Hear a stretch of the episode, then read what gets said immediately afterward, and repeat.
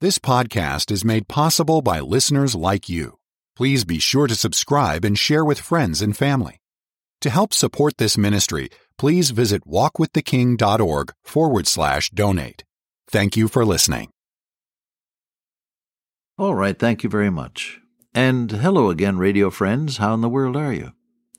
Yes, this is your friend Bob Cook, and I'm glad to be back with you, feeling great today and happy in the Lord. Hope you are too. We're looking at 1 Timothy chapter 1. And uh, the last time we got together, we were looking at verse 11, where we were talking about the fact that you and I are placed in trust with the gospel. God gives this life giving, life saving, life maintaining message to you and to me to distribute to needy hearts. And uh, the, when we went off the air, I reminded you that you and I need to pray about our trust. Are we fulfilling God's mandate to us in this matter? Have we shared, in other words, this blessed life giving message with anybody? Or are we just keeping it to ourselves? Something to pray about. Well, now we're going on into verse 12. And I thank, he said, I thank Christ Jesus our Lord, who hath enabled me, for that he counted me faithful, putting me into the ministry, I, who was before a blasphemer and persecutor and injurious, but I obtained mercy because I did it ignorantly in unbelief. And the grace of our Lord was exceeding abundant. Now, the point being, God delights to take people who've been fighting Him and who may have been completely out of His will, and when He saves them, He delights to put them to work for Himself. Let me speak with someone who may look back upon things that have happened in your life and you're you're glum and discouraged about them. And you say, "Well, I'll never get over that, and I'll I'll never be able to be very useful because of of that." And I blew it there, and so there my chances are gone. And so you're discouraged about the fact that that you may not really be used of God because of things that have happened in the past. Am I talking to folk like that? I think I am. Now, please notice this is a case in point. The story of Jonah is another illustration. Uh, Jonah disobeyed God. The storm came, the sailors heaved him overboard. God had prepared the great fish which swallowed him up, and while Jonah was in the innards of the fish, he repented and had a prayer meeting, and God commanded the fish to spit him up again and gave him another chance. God is the God of the second chance, isn't he? Hallelujah for that.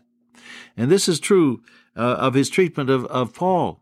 Here's a man who was the sworn enemy of the Christian faith and Christian people in those early days of the church. And he was not only active in Jerusalem, but now he was going to Damascus and see how many folk he could put in jail there because they were believers on the Lord Jesus Christ. And God apprehended him and saved him. You know the story, it's found in Acts chapter 9.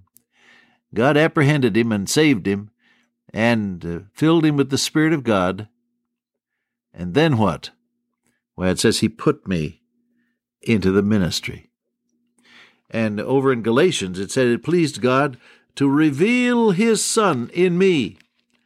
The ministry that Paul talked about is a, is a matter of the Lord Jesus being revealed through a person. I want to stop here and talk with you a little bit about that because, see, the, the, the concept of ministry has oftentimes been relegated only to ordained people and folk who are uh, what we call full time Christian workers. That's a misnomer because everybody's a full time Christian. But anyhow, we've just sort of bypassed this matter of ministry, except in the case of someone who is in the public eye, someone who is a pastor or an evangelist or who is broadcasting constantly or whatever it may be, a missionary, uh, ministry oftentimes has that narrow connotation for us. I want you to know, dear friend, that you have a ministry, and it may well be far more important than someone who stands up in a pulpit and, pre- and preaches. Because to minister is to is is to allow the Lord Jesus Christ to be revealed through you by the indwelling Holy Spirit of God. The Savior said that when the Holy Spirit came, he would testify of Christ. And the, one of the marks of a spirit filled person is that he is not talking about himself or about his spirituality, but he's talking about the Lord Jesus Christ. One of the marks of a spirit filled pe- person is that he's exalting the Lord Jesus. But uh, back to this concept of ministry to reveal his Son in me that I might preach him among the heathen, people who don't know the Lord. Do you know anything about that?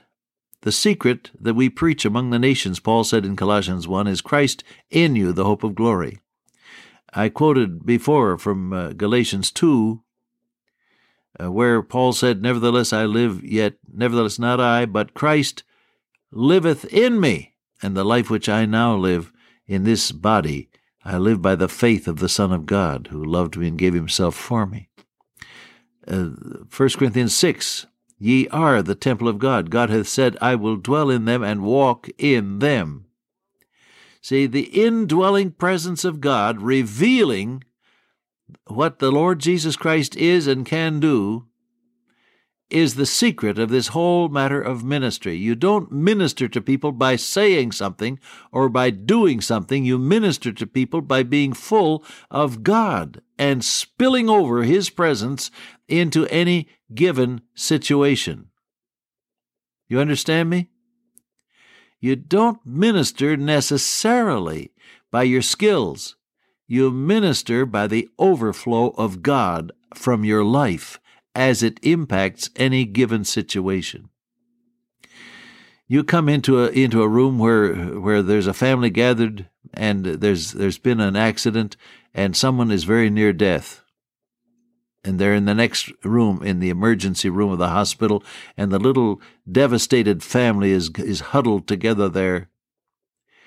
Now, do you have any skill to to to, to save that uh, to save that uh, that injured uh, family member? No, you don't. You don't have any sermon ready, really, because it's it's it's actually not the time for a sermon anyway, is it? What do you do? If you're full of the Spirit of God, you bring the presence of God into that room, and the love of God spills out of your heart and maybe out of your eyes as well, because the Bible says, Weep with those that weep. And people are conscious of the fact that here is somebody that of two which uh, two things are true someone of whom two things are true.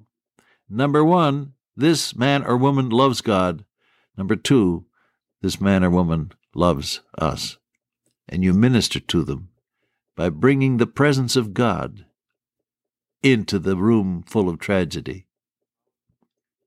You follow that? To reveal His Son in me. Yes, Paul had a brilliant mentality. He's probably the most brilliant person in, in Christian history, and his writings prove it. But uh, that was not the secret of his greatness, was it? No, it wasn't. Your ministry is not going to depend upon your IQ. It will depend upon whether or not your life is full of the presence of God. And the indwelling Spirit of God is the one who does that as you yield to Him so that He can fill every room in your heart house with His presence. Now, that's a little background of, of what Paul may have been thinking of when he said, Thank God who counted me faithful, putting me into the ministry. I obtained mercy, and the grace of our Lord was exceeding abundantly with faith and love. What he said after that word ministry modifies the truth. Let me show you. Putting me into the ministry, that's verse 12, the last uh, phrase. All right? Now, what's the next statement? I obtained mercy. You never minister to others until you've been to the mercy seat yourself. Let us come boldly to the throne of grace that we may what? Obtain mercy and find grace to help in time of need. You never minister to others unless you've bowed at the cross and sought the mercy of God for yourself. That true humility shows up as well as does the lack of it if you haven't been to Calvary. I obtain mercy, verse 13. Then the grace of our Lord was, was exceeding abundantly. The consciousness of God's grace only comes after you've been to the cross and asked for mercy. This is the timing of the way God works. The consciousness of God's gracious provision for you only comes after you've been to the cross and sought His mercy. Start your praying with confession of your faults and shortcomings and sins. Always sue for mercy. Make much of the mercy of God, and you'll have a taste, I promise you, of the grace of God. And then he said it was exceeded abundantly with faith and love. When you go for mercy and God gives you His grace, then you can reach out in faith and believe Him for answer to prayer, and then you find your heart filled with love for Him. How can I love God more? Go to the cross and confess your sins. Go to the cross and receive His grace.